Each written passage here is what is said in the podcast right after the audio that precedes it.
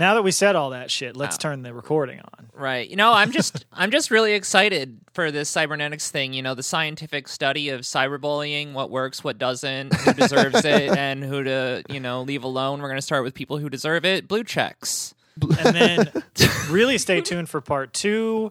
I'm really looking forward to it, which is how to use cyborgs for the proletarian revolution. That's, That's right. correct. That's correct. Cybernetics is a field of study that just involves anything you can think of that has to do with the word cyber or is a computer. Um, which is right. both which is both like a, a funny joke but and also like I think depending on how you define all the terms in that sentence technically correct. So there's an um, there's an amorphous nature to this field of study that I think is really rewarding to anybody who's familiar with something as seemingly nonsensical at first as dialectics, where it's like, uh oh, I'm caught in a recursive loop, but it's productive. What's happening? Welcome to Marxism and or cybernetics. Yeah. I'm uh I'm very excited though. It's going to be an interesting time at the very least. Yeah, well, uh, I suppose I should intro the show a little bit.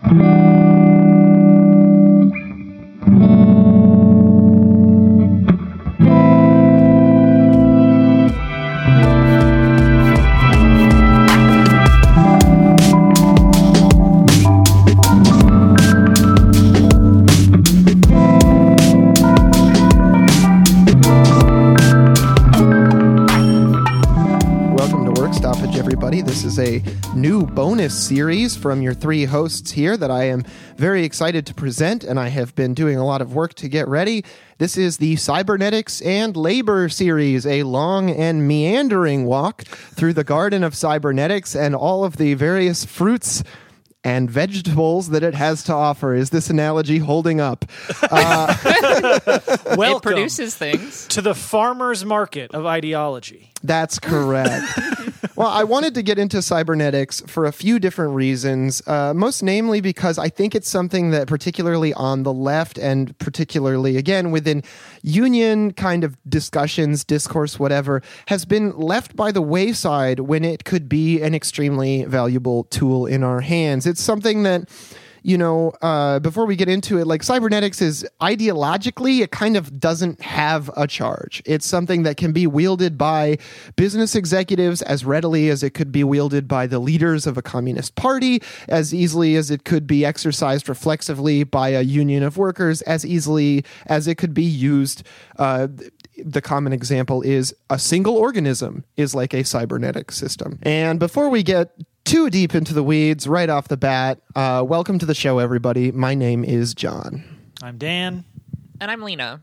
And we're an entirely listener supported show. So if you enjoy content like this, we really appreciate your support on Patreon. It really does go a long way towards keeping the show going. If you want to learn more about this kind of stuff, hop into the Discord. If you are a patron and you don't have stickers yet, just message us on Patreon and we will get you your stickers as soon as we can. And if you want to help the show a little bit more, you can leave us a five star review on Apple Podcasts or uh, write a, a, a note about the show in the front page of uh, The Brain of the Firm by Stafford Beer. Or or go and log into Chat GPT and get it to write you a macro that automatically writes us really great five star reviews. That's right. That is a, that is a systemic solution to a systemic issue. I like well, that. I am nothing if not a structuralist. Well, and as long as we're doing structuralism, okay, so I'm going to dive right into it. Many of you listening to the show may have heard of CyberSyn, the famous cybernetic attempt at operating Chile's economy under the leadership of Salvador Allende back in the late 1960s. It's a fabulous story that many other podcasts and YouTubers have already done a wonderful job with, and I would encourage you to check any of them out if you're inclined to learn more about the story. It fascinates me endlessly, and it's one of the most compelling early attempts we've seen at technologically adept socialist planning in our world's history. And it even came with an incredibly cool Star Trek inspired command room. It was so cool. It was so orange. yeah, it was extremely like 1971. Uh, is there are there particular resources that you think are are uh, really good if people wanted to to check out the more like uh, something specific? I don't remember offhand which podcasts I listened to about CyberSyn, um, but I do know that I see a new YouTube video pop up about it in my recommendations about once every three months. So, I mean, just go out there and check it out. I mean, I, I wish I did have like a, a great channel to give you or something, um, but I don't. So. Maybe by the end of this series, keep listening. yeah keep listening i will be there there will be a lot of different youtube links and stuff that people will be able to follow down the rabbit hole if they want to check it out i'll try to make sure that that stuff ends up in the show notes um, but relevant to cybersyn i have always kind of wished that we had more stories like that perhaps some that weren't cut tragically short by us intervention where we backed a fascist who led a military coup leading to a military dictatorship but there are some that we might find time for during this series uh, because the series itself is rather open ended by the very nature of its topic and format. Uh, some notable uh, instances of the use of cybernetics in socialist planning that we've seen are when the USSR made very good use of cybernetics for a time uh, in the middle of the 20th century. And it has also seen some successes in China uh, which I know considerably less about. And there are other examples from around the world of which I know less still. But because cybernetics is such a transferable form of analysis, because it works as well in the Communist Party as it does in the boardroom, I wondered if we shouldn't also try and find its values within the labor union and any other worker organization that you could think of. And right off the bat, it's important to note I don't have any credentials, but also uh, pretty much ever cyber pretty much every cyberneticist throughout history was a specialist in something that just kind of up and said, actually, I'm a cybernetics person now. So, uh, Real like it's like an autodidactic field in a lot of cases, or yes, uh, you'll see that a lot of people who were inner- innovators in cybernetics, you know, they had good educations, but they were like lifelong learners who kept moving from field to field and, and broadening their their scope. I, I as somebody who has you know attention issues and kind of a, a classic um, case of like you know ADHD brain, I find cybernetics really rewarding as a field that rewards breadth of knowledge in many cases over depth of knowledge. So, you know, if you're a little familiar with mathematics, if you're a little familiar with zoology, if you're a little familiar with computing, that's going to help you more in cybernetics than if you're deeply familiar with one specific thing. Although that can be very useful as well.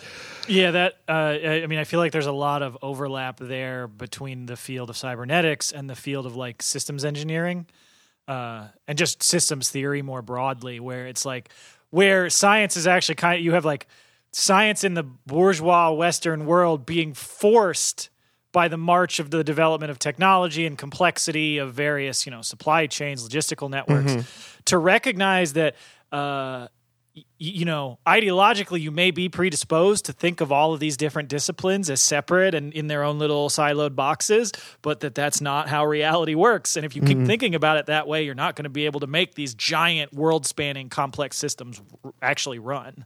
Yeah, absolutely. I mean, uh, the more that we specialize and kind of create specific solutions within a specific framework for specific problems, the more it kind of heightens the walls of the box that that puts us in creatively in terms of coming up with solutions. And it's important to remember that science and engineering are creative disciplines as much as mm-hmm. they are what you would call like a, um, a research discipline or, or something more formal. a hard science uh, as opposed to the soft sciences. well, and that, that's what's fun about cybernetics is they really encouraged quote unquote hard and soft science people to intermingle and so social you have social scientists talking to physicists talking to computer engineers and so on.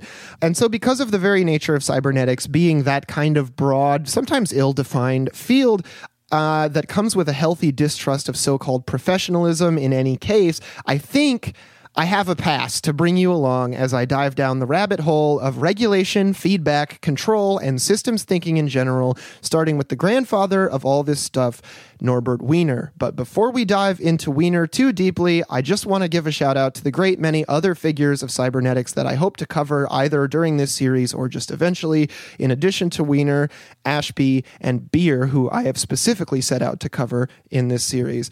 All of that being set off um, from my interest in Brain of the Firm, which is Stafford Beer's uh, revolutionary management book. And if you want a chapter by chapter breakdown of it, I really recommend listening to General Intellect Unit in it. They did a fabulous job with it.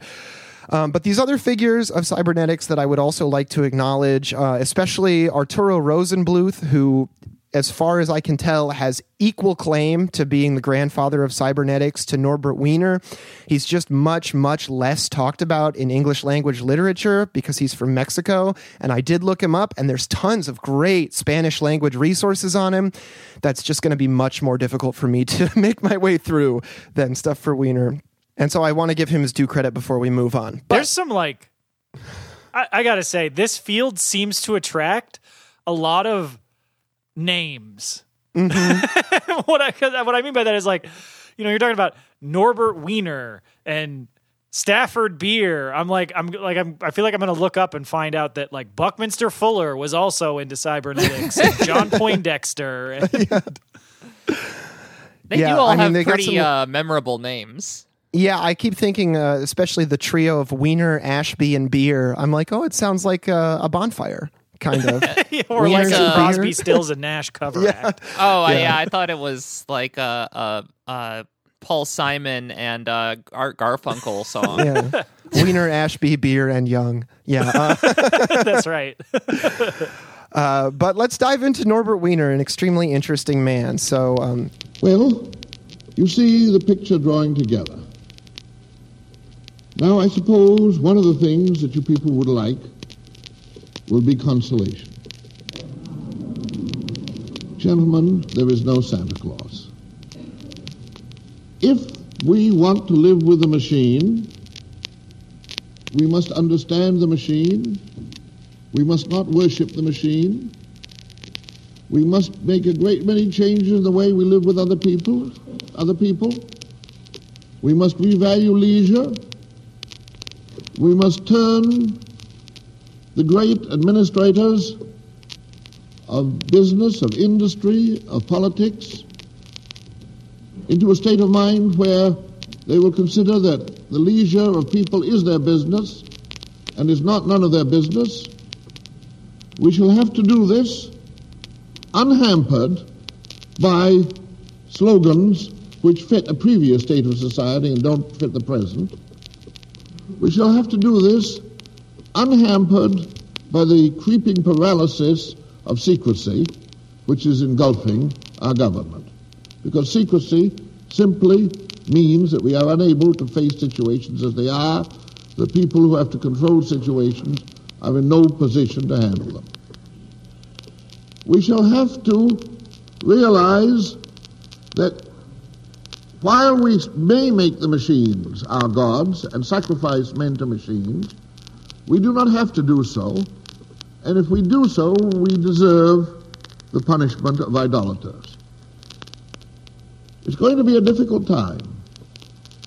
If we can live through it and keep our head, and if we do not get annihilated by war itself and our other problems, there is a great chance of turning the machine to human advantage. But the machine itself has no particular favor for humanity. That's from Norbert Wiener, uh, his speech, Men, Machines, and the World About Them, right around the 54 minute mark, which he gave in 1950, I believe, addressing a crowd at Harvard.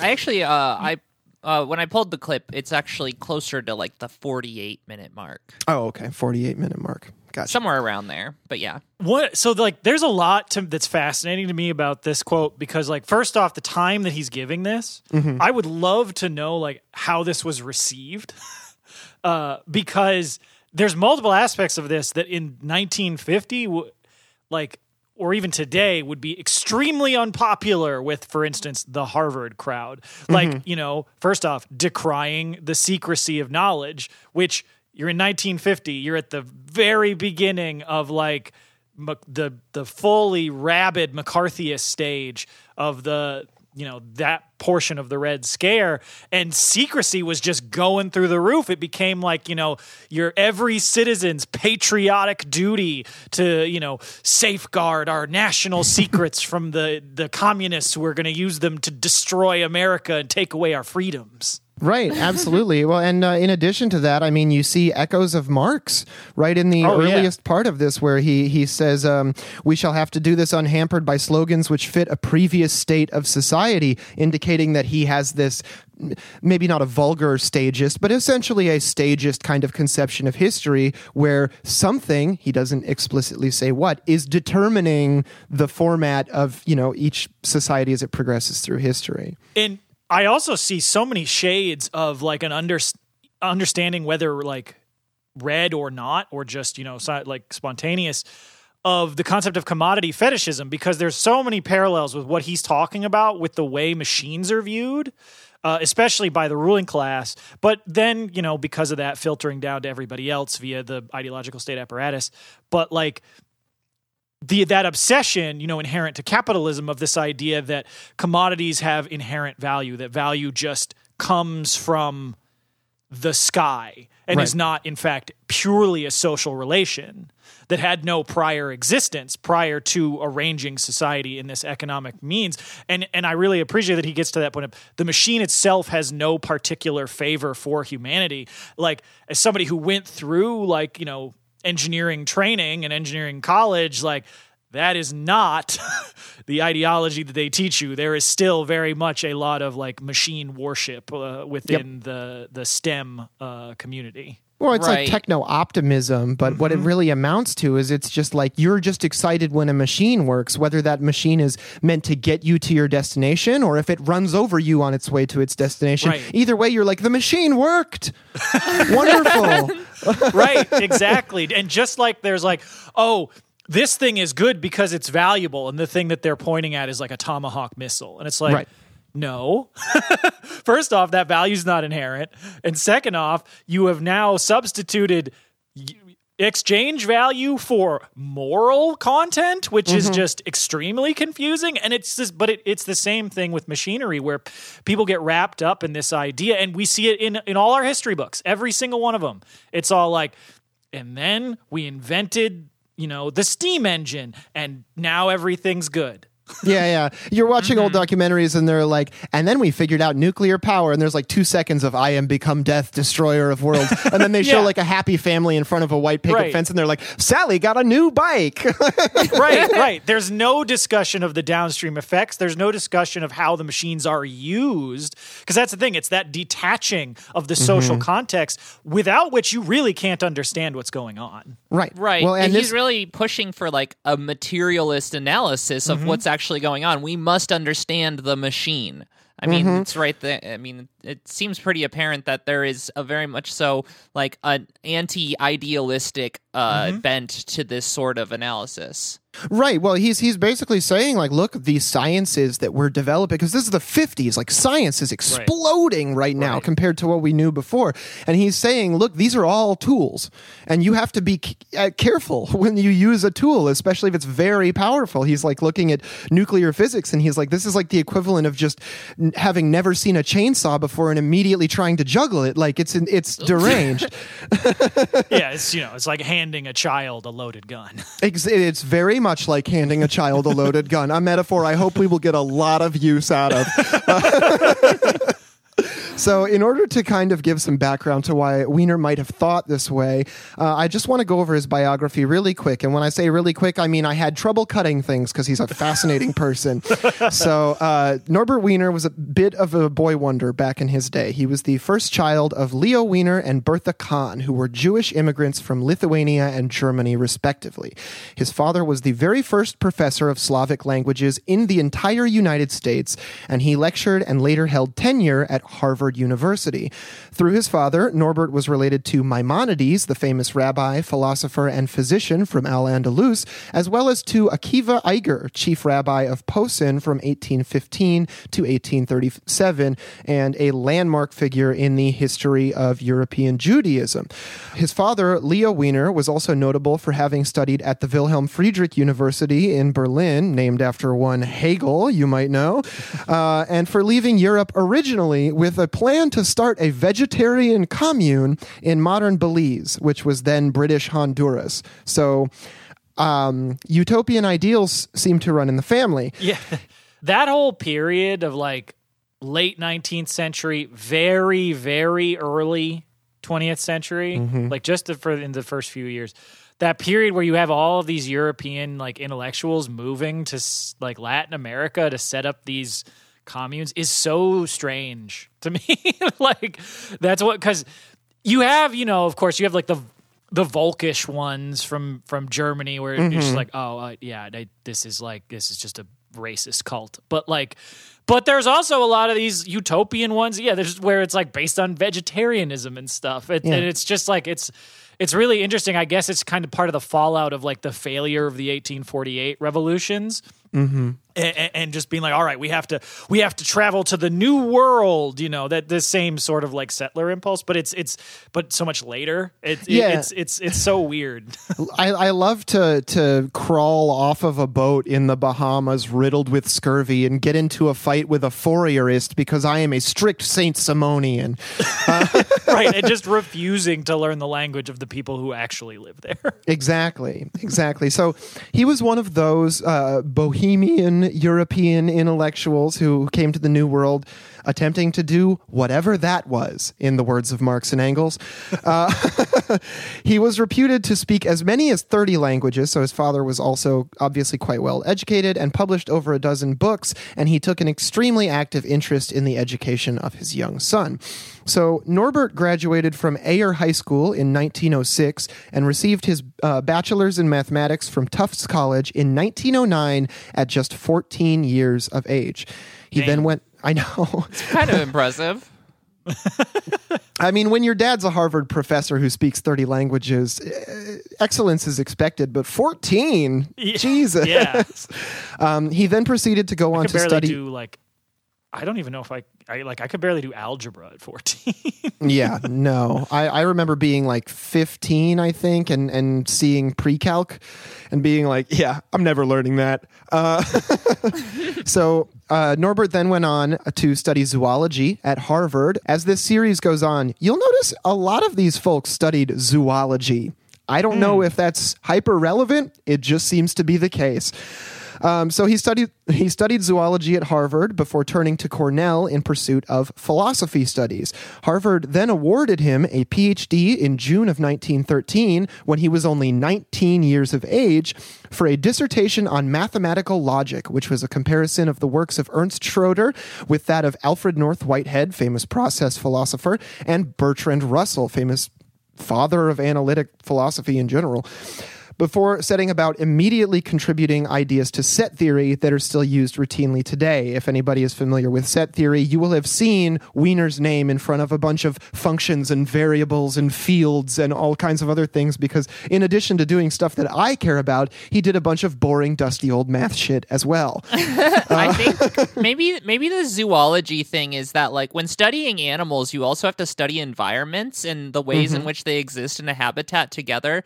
It's similar to like the v- complexities of like farming or gardening. You know, there's so many different factors to be taken into consideration when it is about you know raising these animals or how these animals raise each other, how these systems interact during times of catastrophe, and what ways in which they come back and adapt. You know, burning forests, revitalizing in in kind of miraculous ways. There's so many different things to learn in that, which are really complex systems that are just like inherent to nature that we can just observe um, and and almost emulate in certain ways, but you know we very often fail to do that. It's very it's like the the permaculture thing, and they have these principles, but sometimes they're wrong because they just they just like had this idea and said, "Hey, I've got this great idea," and then uh, you know they they claim to be like mimicking nature, but in reality it's just like a perceived version of mimicking mm-hmm. nature and it's not an actual like emulation of the system necessarily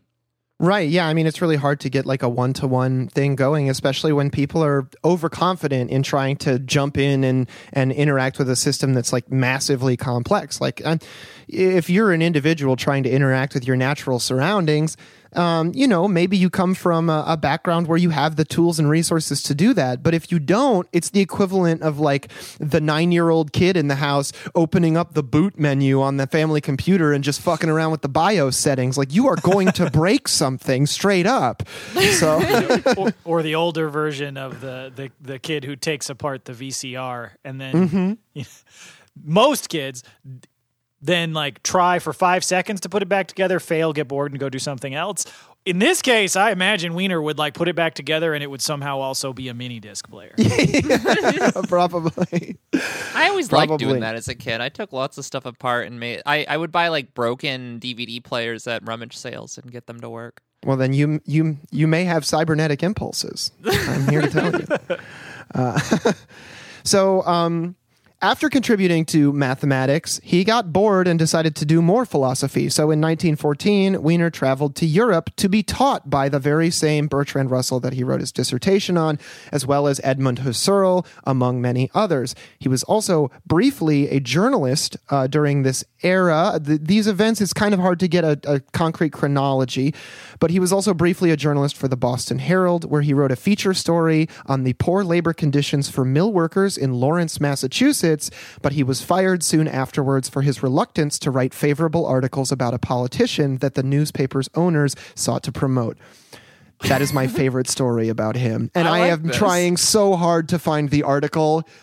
It I don't know if I will find it. that does rock, but as a history pedant, I have to ask that timing of his trip to Europe is uh rather auspicious since he's apparently studying from two professors whose countries are about to go to war with each other. Because like Husserl was teaching in Berlin, I think. So yes, I believe so. just um, showing up at Europe in 1914, learning from Bertrand Russell, learning from Edmund Husserl, and then like coming back to America and picking up a newspaper and be like, "Oh, hey, there's a war on." Yeah, well, that's the thing is like the the the resources that I found on it are like, yeah, he traveled to London. He also spent time in Paris and Berlin and Antwerp, and I'm like, he he got around a lot for a, a continent in turmoil like that. Like, yeah, and he's only 20.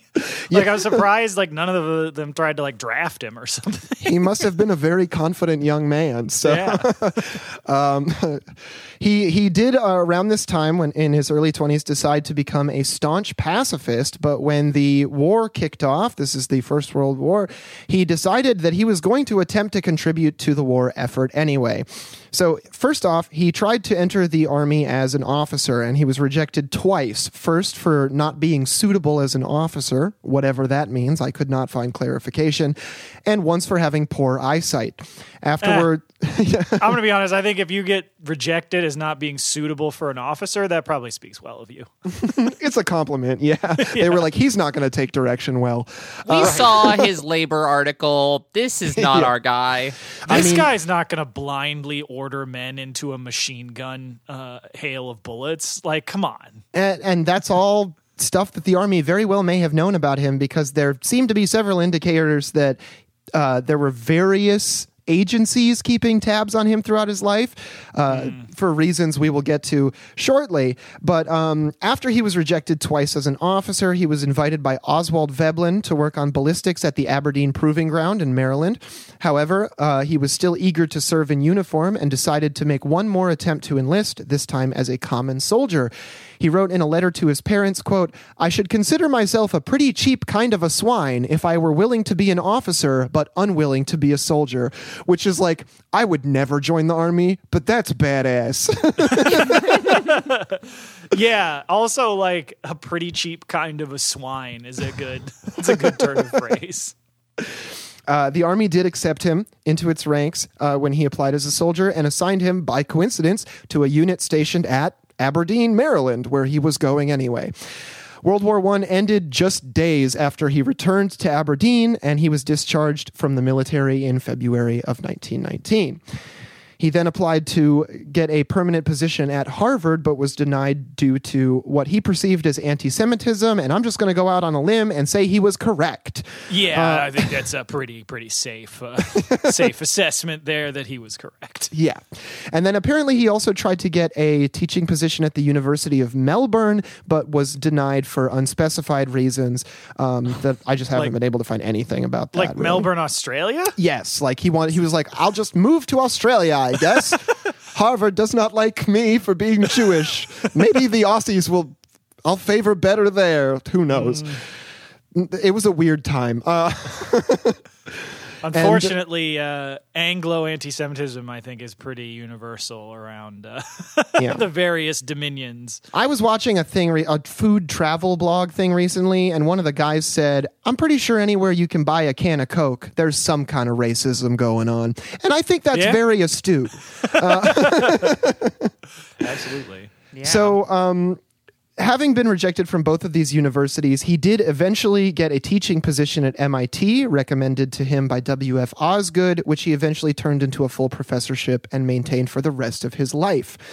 In 1926, he, again returned to Europe as a Guggenheim scholar. He spent most of his time at Göttingen and at Cambridge working on Brownian motion, the Fourier integral, Dirichlet's problem, harmonic analysis, and the Tauberian theorems, which are five things that I do not know what they are. I was about to say, I know what harmonic analysis is, but maybe not even in this context. yeah, maybe not. Hard to say. I kind of know what Brownian motion is. It's like Yeah. the arrangement of semi-random particles in a space, particularly gases. But Yeah, it's that's it's, all I it's got. how the it's how the particles in uh, fluids interact due to just Fluids. collisions between the particles. Although that has to get even more confusing than it already sounds when you start taking into account the quantum nature of the particles in there. And so it's actually studying that in 1926, like I think uh, like that would be a really interesting time to be in that field. yeah, Do you know well, what it's any of interesting. these other things are, Dan? Uh, he also that's Tell it- me what Dirichlet's problem is right now, or I'll fucking kill you. well, because he was doing this in, in Europe, I'm really curious if he had any encounters with like working with like Niels Bohr or anything because Oh, he was yeah. working on stuff like that, like I think around the same time. Uh, so it'd be really cool to know if they work together. it's I, certainly I mean, possible. Fourier integrals are pretty commonly used in like advanced math. Um, In, in fact, I think I was looking through the Wiener I think I might be thinking of archives. The wrong thing. I was looking through the Norbert Wiener archives, and they did have a, a long list of letters that he sent to various people that I was just kind of thumbing through. If I remember correctly, there was one to Niels Bohr, but I don't just- have that offhand. I think I have to say this for the listeners' sake. Uh, you know, these constantly using his last name for all these. The Wiener's archive sounds like a dick pic like It does. it does. And, and I debated saying Wiener because that's how some people have referred to him. But I've listened to audio of him talking from the 50s. He calls himself Norbert Wiener in a normal American accent. I'm rolling with it. Yeah, yeah, absolutely. So, in general, Wiener was the archetypal absent minded professor. And the more I learn about him and, and how well known he was at the time for his accomplishments, the more I think he might actually literally be the inspiration for that character Yeah. archetype in American media. So, keep keep that in your back pocket. Uh, it was said about him that he once returned home to find his house empty. He inquired of a neighborhood girl the reason, and she said that the family had moved elsewhere that day. He thanked her for the information, and she replied, That's why I stayed behind, Daddy. Of course, this sounds absurd, but when his daughter was asked about the story, she reportedly asserted that he never forgot who his children were.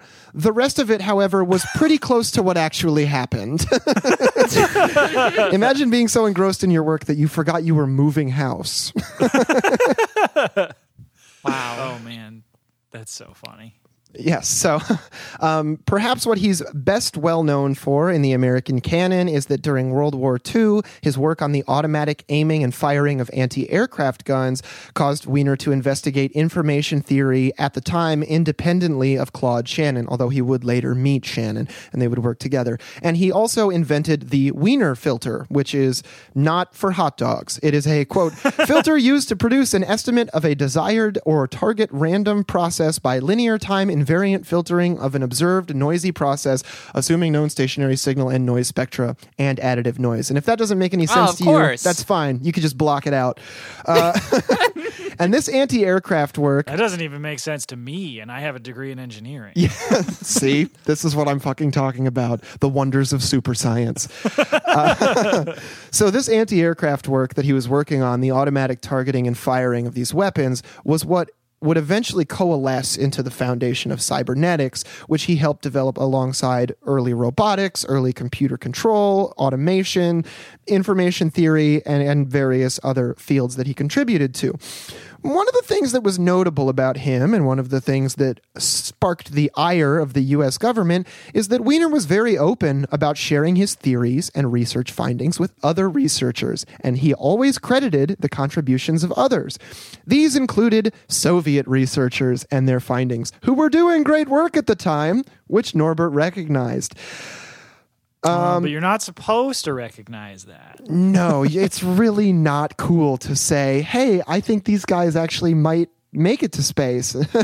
Yeah. Well, and also like crediting people. That's that's a no go. It's one person whose name goes on the paper and they get all the credit. Everybody else fucks off and you know just is thankful for the paycheck they got. Signing my John Hancock at the bottom of the research paper, like, I'm the CEO of research. Like,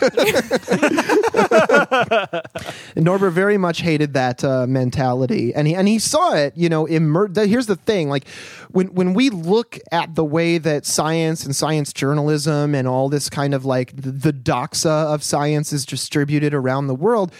The fact that like it's all corporatized and fucked up feels very like it feels bad, but it feels like what we're used to. Like it feels like, of course, it's that way. This is the fucked up world. But Well, and- f- for Wiener, this was just emerging as as a characteristic of scientific study because like corporations up until this point hadn't given that much of a shit about science.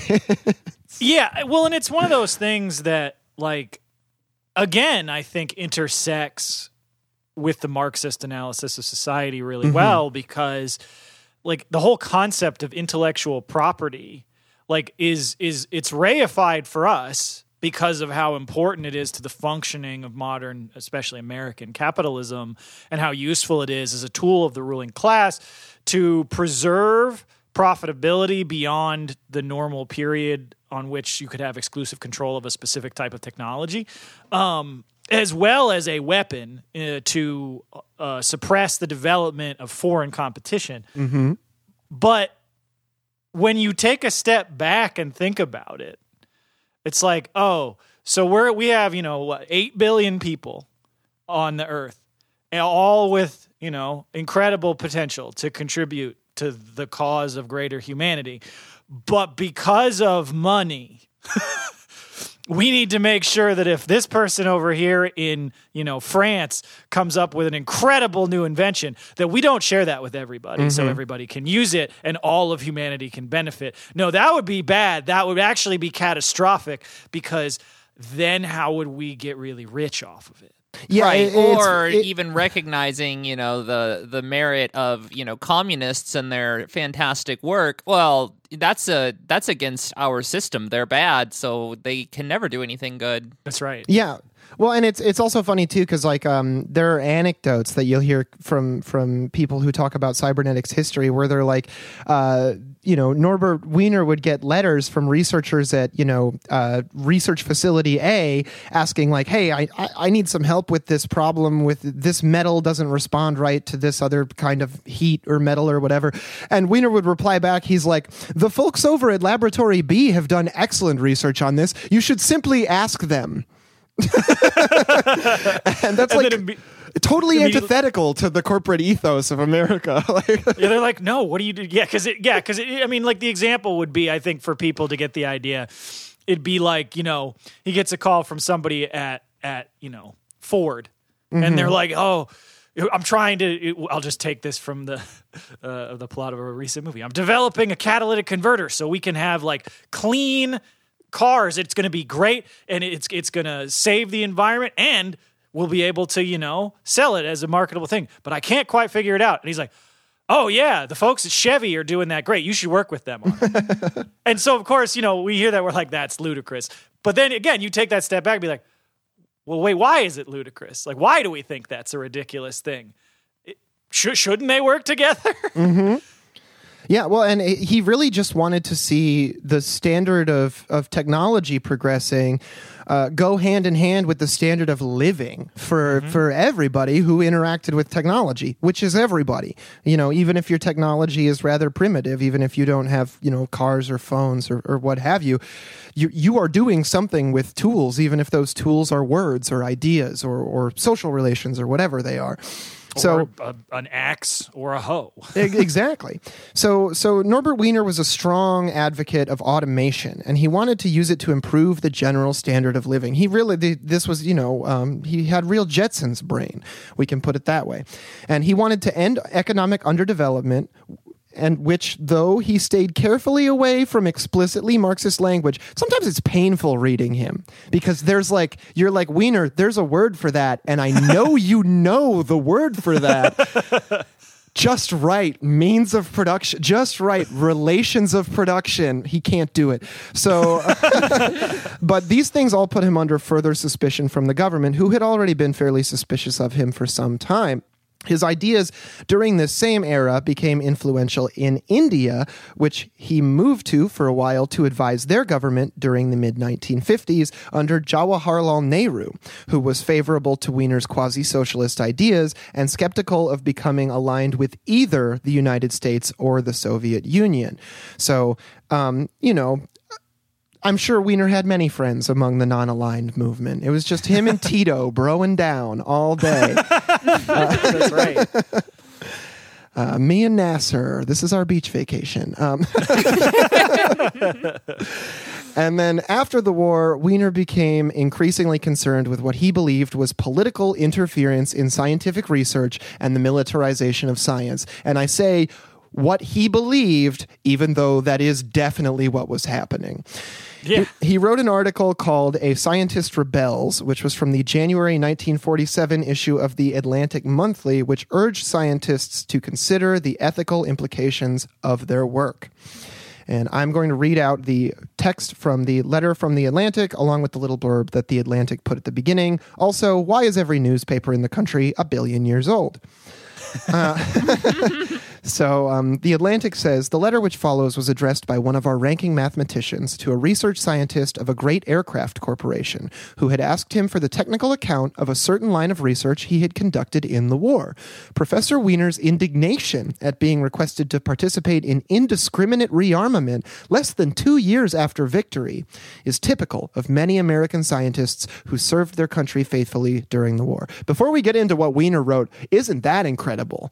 That a couple of years after the war, Right. most American scientists were like, rearmament? Fuck you. Yeah, Meanwhile, today, something like 80% of all uh, research in the American Academy is funded by DoD. Yep. And the very same. It's like if you want to become an engineer, it's like one of the best bets to doing that is to join the army. oh, yeah. hmm You can definitely, yeah, sure. you can make your name if, if that's what you want to do. Um, but yeah, so so Wiener writes, Sir, I have received from you a note in which you state that you are engaged in a project concerning controlled missiles, and in which you request a copy of a paper which I wrote for the National Defense Research Committee during the war.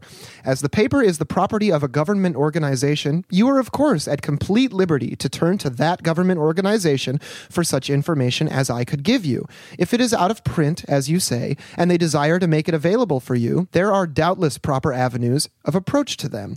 When, however, you turn to me for information concerning controlled missiles, there are several considerations which determine my reply. I love his tone here. In the past, the Comedy of Scholars has made it a custom to furnish scientific information to any person seriously seeking it. However, we must face these facts. The policy of the government itself during and after the war, say in the bombing of Hiroshima and Nagasaki, has made it clear that to provide scientific information is not a necessarily innocent act and may entail the gravest consequences. One therefore cannot escape reconsidering the established custom of the scientist to give information to every person who may inquire of him. The interchange of ideas, which is one of the great traditions of science, must of course receive certain limitations when the scientist becomes an arbiter of life and death. For the sake, however, of the scientist and the public, these limitations should be as intelligent as possible. The measures taken during the war by our military agencies in restricting the free intercourse among scientists on related projects or even on the same projects have gone so far that it is clear that if continued in time of peace, this policy will lead to the total irresponsibility of the scientist and ultimately to the death of science. Both of these are disastrous for our civilization and entail grave and immediate peril for the public. I realize, of course, that I am acting as the censor of my own ideas, and it may sound arbitrary, but I will not accept a censorship in which I do not participate. The experience of the scientists who have worked on the atomic bomb has indicated that in any investigation of this kind, the scientist ends by putting unlimited powers in the hands of the people whom he is least inclined to trust with their use. It is perfectly clear also that to disseminate information about a weapon in the present state of our civilization is to make it practically certain that that weapon will be used. In that respect, the controlled missile represents the still imperfect supplement to the atom bomb and to bacterial warfare.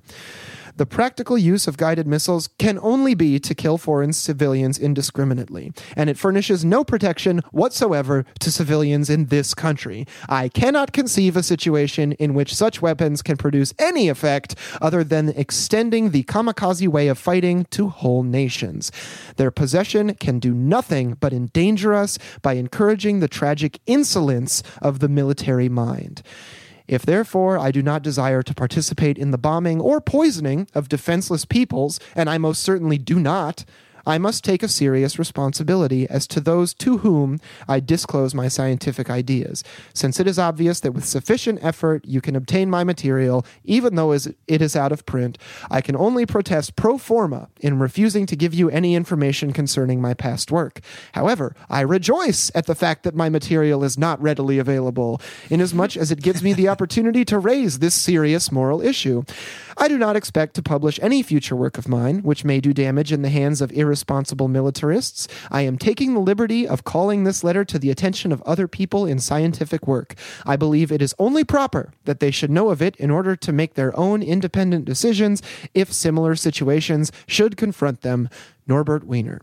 Man, Norbert, my man, after my own heart here. yeah.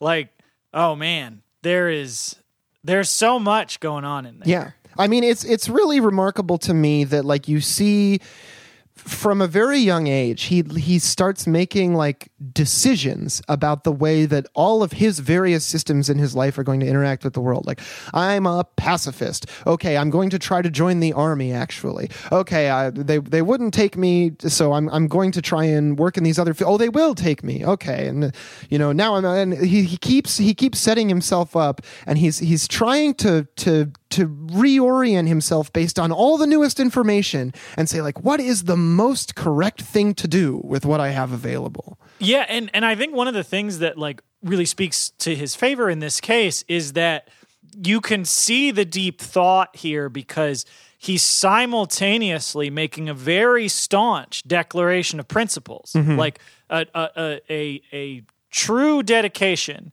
to the idea that information wants to be free, that science is the property of all of humanity and not just one person, one nation, one company, uh, anything like that. But also at the same time recognizing that he can't practice that principle in a dogmatic manner because again as he points out here so many times he's like look I, I i think we should share information. But as experience has taught him like if you treat that dogmatically you can end up supporting horrific uh, crimes a- as with working with the defense industry.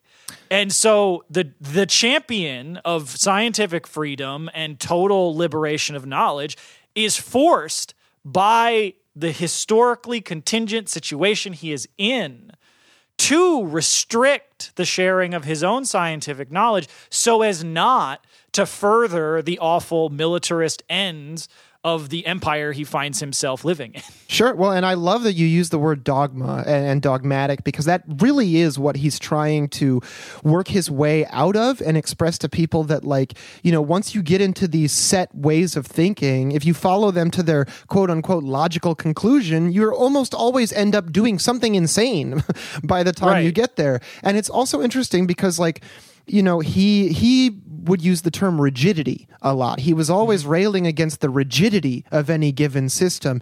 And um, I, I think it's interesting that he chose that word because it's very very neutral right? Like dogma that's a little Marxist. That's a little loaded. That's a little theological. That's a little historically informed. But rigidity is something that you can. It's very dry. It's very. It's a very technical term. It's a very technical term, and I think that that's how he kind of skated through a lot of his academic and professional commitments in the United States, despite obviously having at least semi-socialist ideological commitments. Right. And also, he expresses an interesting materialism in this, where he's like, mm-hmm. "I'm just protesting pro forma. I'm sure if you really try, you can go get my work from somewhere." Like, mm-hmm. Well, yeah, I love that he like he won't even puff up his own protest. Mm-hmm. He's like, "Look, I know you can go get it, but you know what? I'm not going to be a party to this. So, uh, as much as I can, screw you, good sir." exactly. I rejoice that my work is not readily available. yeah, no, that shit rocks. And and he cuts right through because you know, I used to work in the defense industry before I radicalized, and some of the so I've gone through and heard every single justification argument for why that's not wrong. Tried a lot of them myself for a while. Uh, but one of the ones that's really common is this idea that technology itself is purely neutral and that it is only the end user who has the total responsibility for it. And it's like, that's not true. yeah. like as Wiener like lays out here, it's like, yes, if somebody, you know, makes a drug that's supposed to cure, you know, a heart disease, and then 10 years later somebody figures out they can turn it into a biological weapon, no, that's not that person's fault.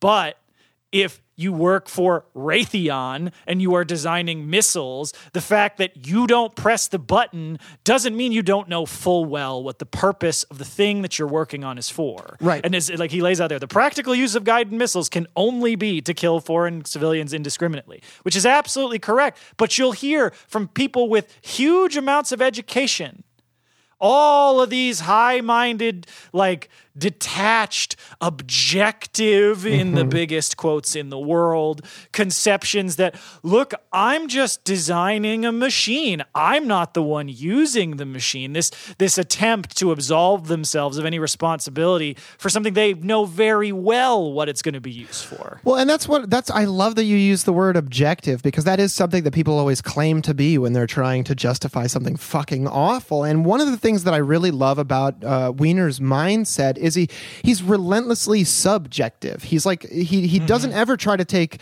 an objective stance from anything. He's always looking at the intersubjectivities of things as they relate to one another. And it's a, it's like a prefiguration of the kind of systems theory idea that like anything that regulates a system is part of the system. There is no outside. If you are interacting with a system, you're in it. You're a subject. You are a mm-hmm. part uh, of that system. And that means that in a very specific way, determined by the relations of the system, you are now part of decision and control within the system. And and so being clear about the dimensions that those kinds of things take and understanding that like okay just the same way that decision is diffuse responsibility is also diffuse one person doesn't cook up a guided missile in their garage and Right. go to another country and kill innocent civilians with it there has to be a whole system of human beings and other things that are party to that and that's Yeah. worth examining Yeah, I mean it's it's it's really impressive because like this is such a good illustration I think. And you can apply this to a lot of different fields, but um I think this is like the best one in like the STEM world. Um there's a there's a big parallel in the study of economics uh, as well, but of when you get these people who they may be in the most anti-communist, most pro-capitalist society, they may have all the of the various apparatuses working on them. They even even inculcating fully to the point where they accept it bourgeois ideology. I'm not putting Wiener in that category, but just as a general concept. But if you really want, if you start zooming out enough and you really want to study a sufficiently broad system, you are forced to think in a at least somewhat dialectical manner. Mm-hmm. Because otherwise you're not going to understand what you're looking at. And in you it's all over like wiener's like way of thinking that that it's like this this deep understanding that no, these things are not separate from each other. They are all intimately linked. And if we don't understand them all, not only in their constituent parts, which mm-hmm. is the way Western science is usually set up, it's like we look at this part and we look at this part and we look at this part. And he's like, no, if you don't look at them simultaneously at how they interact, you're you're not going to be able to predict how that system is actually going to function.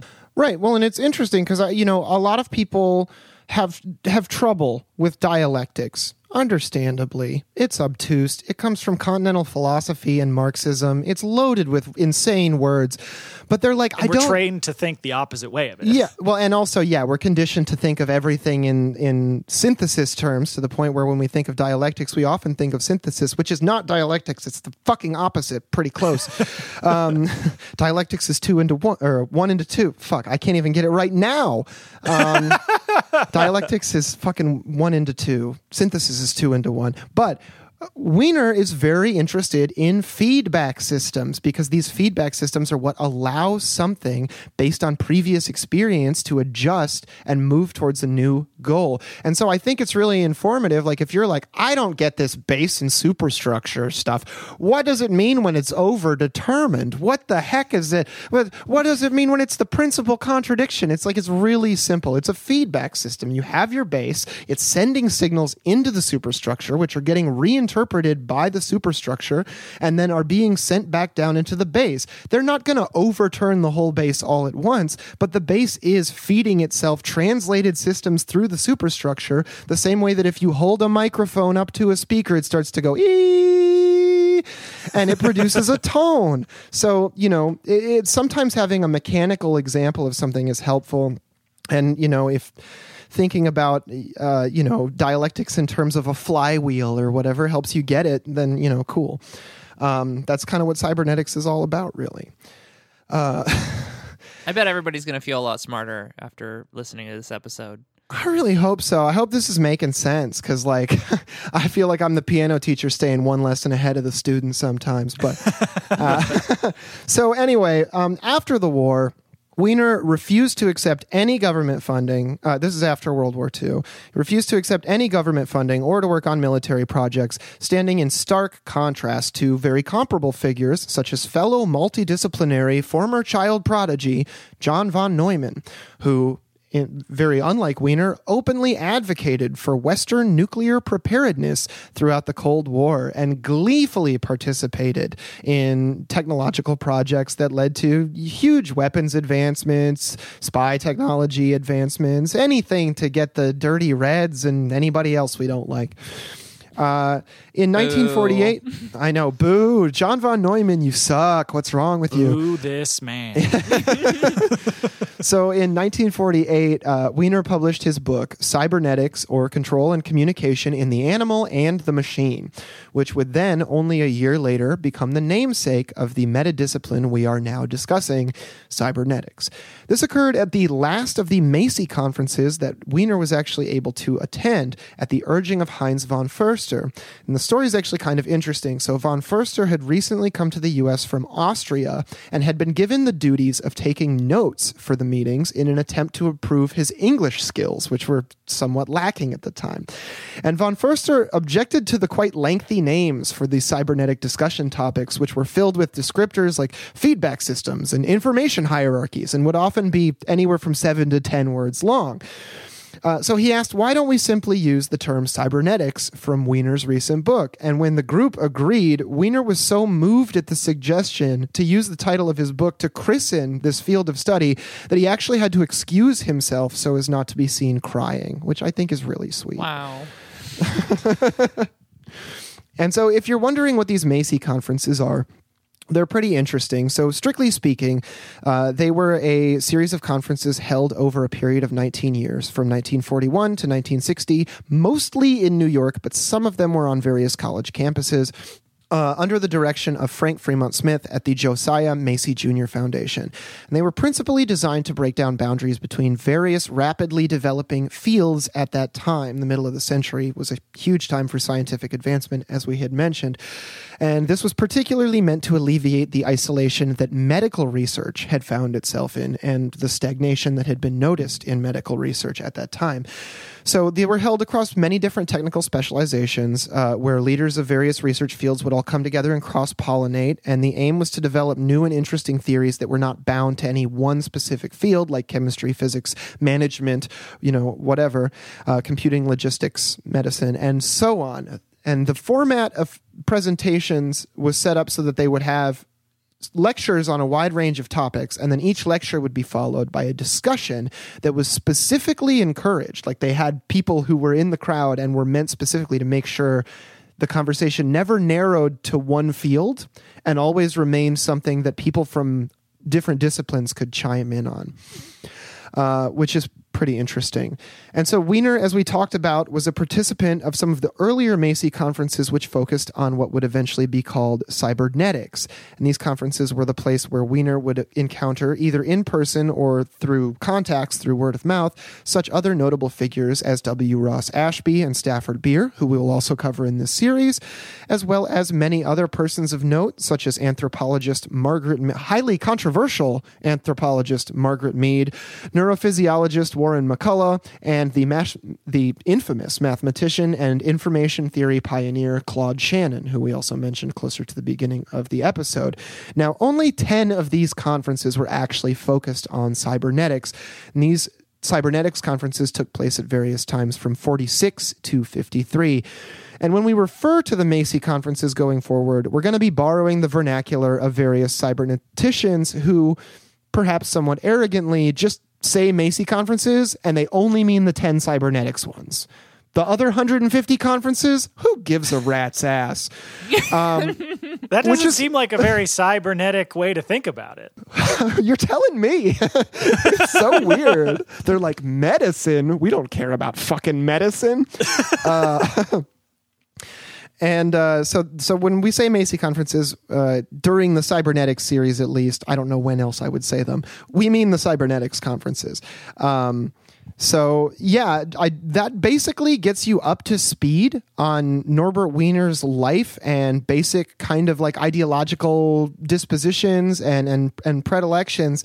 And um, I'm really excited to continue with this. You might have thought we were done. We're not. He wrote a really wonderful letter to the UAW and Walter Reuther that we are going to read on the next episode.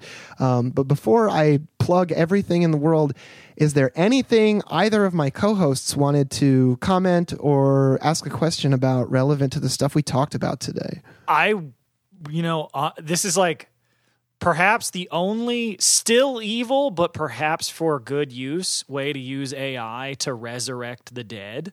um, I would be fascinated to see his response to COVID because it's that like it's the sort of thing that it's like where it requires a full state, like all of state response.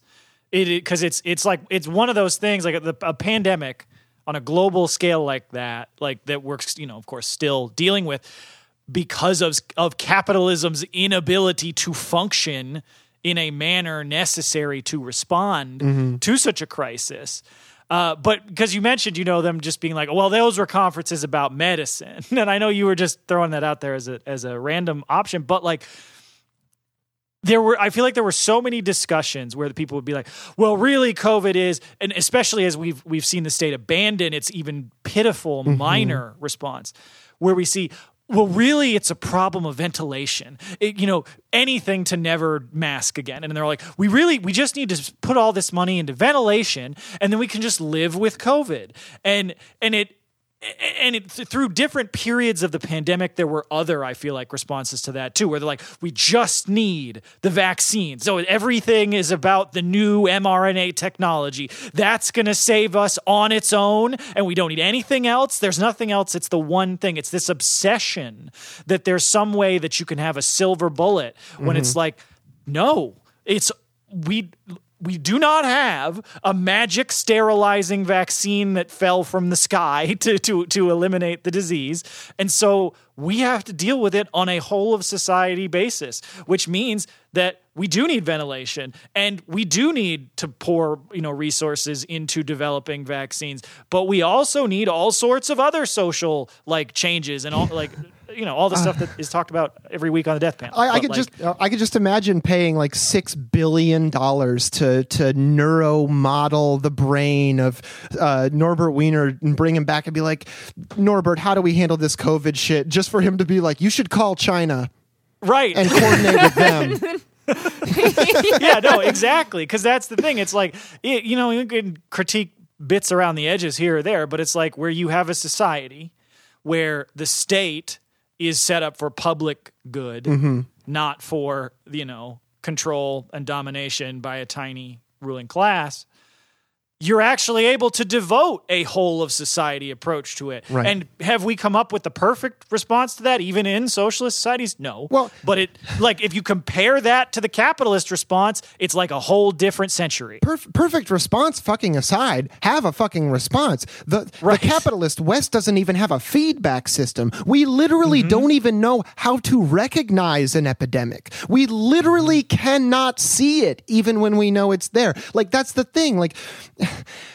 you know, say what you will about China's response to COVID, but they were structurally capable of identifying a problem, developing a plan, and following the plan through. Was it the best plan in the world? I have no fucking idea. They did something. The United mm-hmm. States did fucking nothing. Or, w- w- when we did eventually realize, when, when, when the amount of variety that COVID introduced into the system, when it produced a state that, that the, the management of the system of the United States was not prepared for, it was not in their model, they eventually broke down and started handing shit out, doing the mm-hmm. obvious things. But doing the obvious things when you're backed into a corner is not a plan. right right right I, like understanding the feedback loop would be like oh we now recognize we have now had many data points mm-hmm. of airborne respiratory pandemics sars mers now sars-2 COVID 19. Mm-hmm. it's like perhaps the piece of data we should be taking from this feedback we're getting is that hmm, maybe masks are something we should always have in healthcare settings Right. because we have now perhaps been able to learn from the past, but not under capitalism because that's a problem for the ruling class. They don't want that. And so it's just nope, pour money into the ideological state apparatus to convince everybody it's gone and go back to normal. Well, and also, you know, the the U.S. Uh, healthcare system, even outside of the critiques that we would always love to lobby against it, uh, there's also a very, you know, Wienerian critique to be had there, which is that it's terribly rigid. It is not flexible at all. It cannot respond to a new state at all. How long has every hospital bed been full? Like mm-hmm. years, like fucking years of no hospital beds. If you had a system that had any kind of feedback system at all, you would have nine times as many hospital beds available two months into a pandemic. But you mm-hmm. don't because it's not even that our system is broken. It's that our system was, it- it is a purpose built system and keeping people alive is not its purpose. right, exactly. Wow. We're I mean, already like foreshadowing the Stafford Beer episode. I, it's hard Yeah. not to. I'm very excited for this. I, I think that the one thing that's become difficult, or that's a little difficult for me, is I don't know any of these people's names. You say, uh, who who is this uh, problematic Margaret Mead? Uh, you know, who is this? Who is this? Like, I don't know. Like, Uh, Well, uh, Margaret Mead, we can tackle right now, actually, because um, I'm not going to have time to do an episode on her, and also she's not super relevant to labor. She was, um, well, I I shouldn't say that. She did a lot of important gender studies stuff as well, but she was also uh, an anthropologist who studied the, the types of people that were produced by different social and anthropological systems, and that involved a lot of doing racism in the yeah, I middle was of gonna the say it sounds century. kind of like eugenics. it's it has a lot of uncomfortable overlap with eugenics. And she wrote i mean in the 70s she she did co-author a book called a rap on race with james baldwin which i would be fascinated to read. Nothing but respect for james baldwin. But in in 1951 for instance she wrote a book called soviet attitudes toward authority authority uh, which was published by the rand corporation. And Uh, just as a as a tip for people if you're not aware, uh, the Rand Corporation is just the CIA. Yes, that's correct. and so in They, this, they, they're the ones who write all the plans to launch nuclear war. yeah, and so in this book, uh, Mead posits that the traditional Russian character structure we are already doing racism. Quote, developed individuals prone to extreme swings in mood from exhilaration to depression, hating confinement and authority, and yet feeling that strong external authority was necessary to keep their own violent impulses in check. I'm sorry, that's American projection like I've Yeah. never seen in my life. interesting. Yeah. Well, there's a lot of other names in here that are probably a lot more interesting to to get into, and I'm excited for some of the ones that we're going to get into in the future. Yes, yeah. I mean, they all have their problems. It was the middle of the century, but um, yeah, I, I tried to. Hi- I mean, Heinz von Förster was an Austrian who showed up in the Yeah. fifties. Yeah. What's happening there? so, you know, they're not all great, and many of them did. You know, they didn't all have Wiener's ideological convictions. Many people who were interested in cybernetics were just interested in one aspect of it, like systems theory or interdisciplinary studies between something like you know physics and medicine or chemistry and um, you know biology or whatever. And they're they're not going to have the same kind of uh, ethical and moral preoccupation that somebody like Wiener has. And and and in fact, you know, despite having some pretty good political um uh, considerations in their work, we're not going to see this same level of political dedication from Ashby or Beer going forward. Uh, Wiener is very much my special boy in terms of in terms of being politically right as well as right about a bunch of other shit. Yeah. Hell yeah. Well, uh, I think that this is going to be a really interesting series, and I am, again, very excited to get into it. But there's so much to cover. We're going to have to do it over a bunch of different episodes. So we're going to end this one for now and uh, be back with more next week. Um, and we want to thank all of the patrons who make this possible because in order to have the time or even, you know, the money to, to order these books, you know, is Yeah. one of the things that, that we have, uh, been able to do because of your support. And we really appreciate it so much. So if you want to talk to us about this, jump in the Discord. And, uh, you know, also if you want to do a little bit more, write us a five star review somewhere. Follow us in all the places. The links are at workstoppagepod.com. Listen to Beep Beep Lettuce, listen to Red Game Table, and as always, labor peace is not in our interest, and solidarity forever. Solidarity forever. Solidarity, everybody. I am. Oh, I rejoice that my work is not readily available.